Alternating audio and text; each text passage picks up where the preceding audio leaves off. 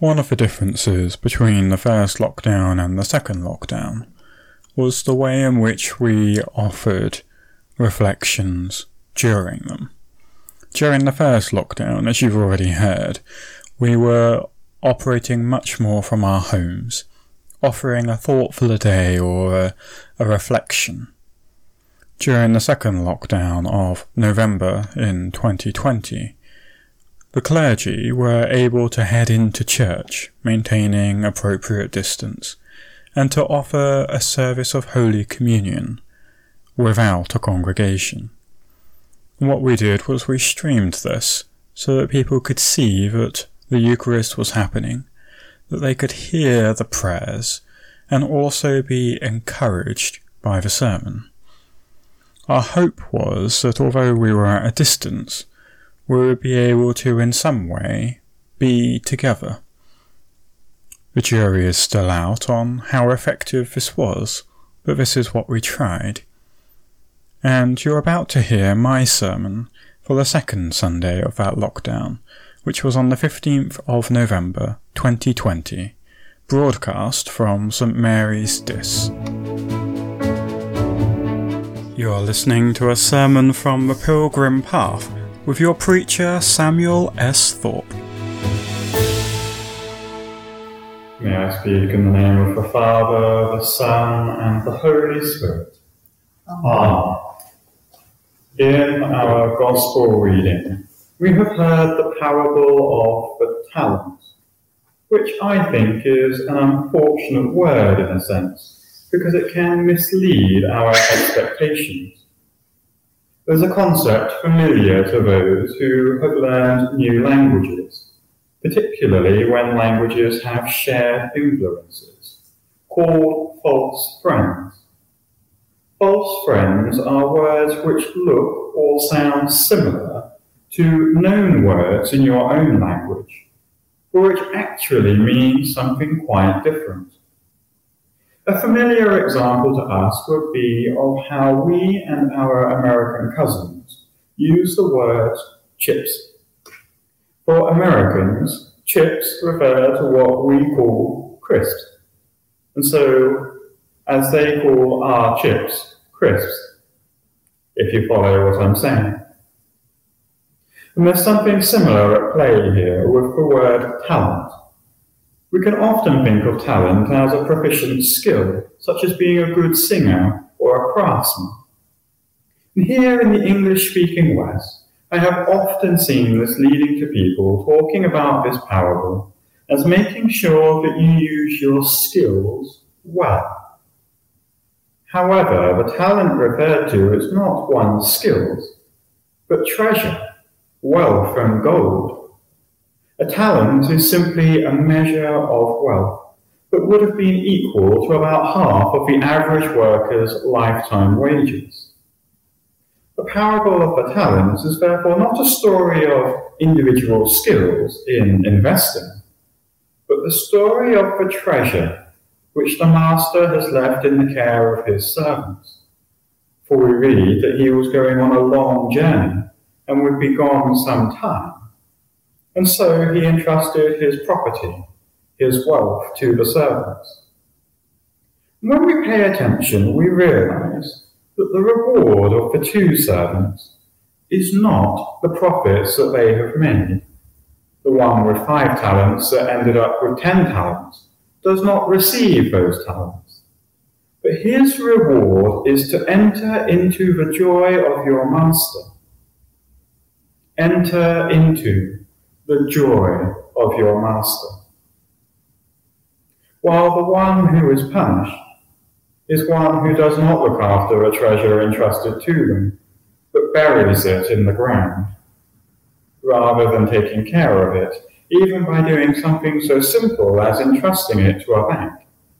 They hid from their responsibility and did not prepare for their master's return. This parable, then, is all about the master's treasure entrusted to his servants. If we imagine ourselves in this parable, what would the treasure be that we have been entrusted with? I believe that the treasure here is similar to the treasure in Matthew chapter 13, where Jesus uses two parables to talk about the kingdom of heaven. The kingdom of heaven is like treasure hidden in a field. When a man found it, he hid it again, and then in his joy went and sold all that he had and bought that field. Again, the kingdom of heaven is like a merchant looking for fine pearls.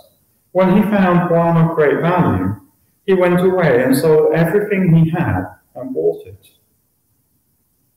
The treasure that these men were looking for is the faith in the gospel of Jesus, of God Himself incarnate amongst us, who by embracing our humanity and dying our death upon the cross, offers us the promise of redemption and the hope of eternal life grounded in his resurrection from the tomb. This is the faith which changes everything, a faith which sets us free from the corruption of sin, a faith which unites us as Christians, a faith which has endured through the centuries, sustaining the church through plagues and famines, through war and conflict and which is just as precious and vibrant today as it was 2,000 years ago. Our faith is ours, insofar as we have been entrusted with it by the God who gives himself to us in Jesus Christ. It is more than just our response to God. It is an heritage, a treasure, and a responsibility. We are not to bury it in the ground like the lazy servant. Our faith is not an expensive tailored outfit for us to just hang up in a wardrobe as we wait for a special occasion on which to wear it. No, it is to be worn daily, lived in and lived out. And in our reading from Thessalonians, Paul writes that because we are destined not for wrath, but for the obtaining of salvation through our Lord Jesus Christ, who died for us. We are children of light and belong to the dead, rather than belonging to death and sin as children of darkness. Therefore, put on the breastplate of faith and love, and for a helmet, the hope of salvation. How can we inhabit our faith daily? rather than burying it until we can return to church after lockdown. We can pray. We have the morning and evening prayer booklet, which we sent out to you earlier this year, which you could use. Morning and evening prayer can also be found on the Church of England website, or even as an app on your phone. Or you could simply create some time and space in your house and your day to be quiet to lift up in your heart those you love before God, and to say the Lord's Prayer. We can read the Bible each day. If you're not already, then I suggest picking one of the Gospels and reading a chapter a day.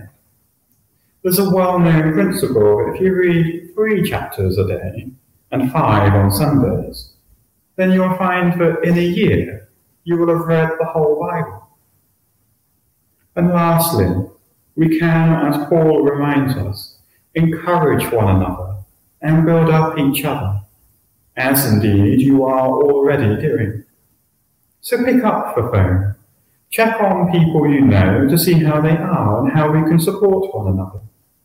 And if you would like to speak to one of the clergy, then please give us a call.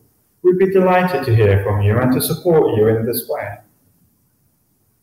So let us each day put on the armour of faith, rather than hiding it away for a rare occasion. By doing so, we too can be the good servants who found that the treasure in their care grew. And like them, when our Master, the Lord Jesus Christ, returns, he shall see the fruit of our faith, and say unto us as well, Come, and enter into my joy. Amen.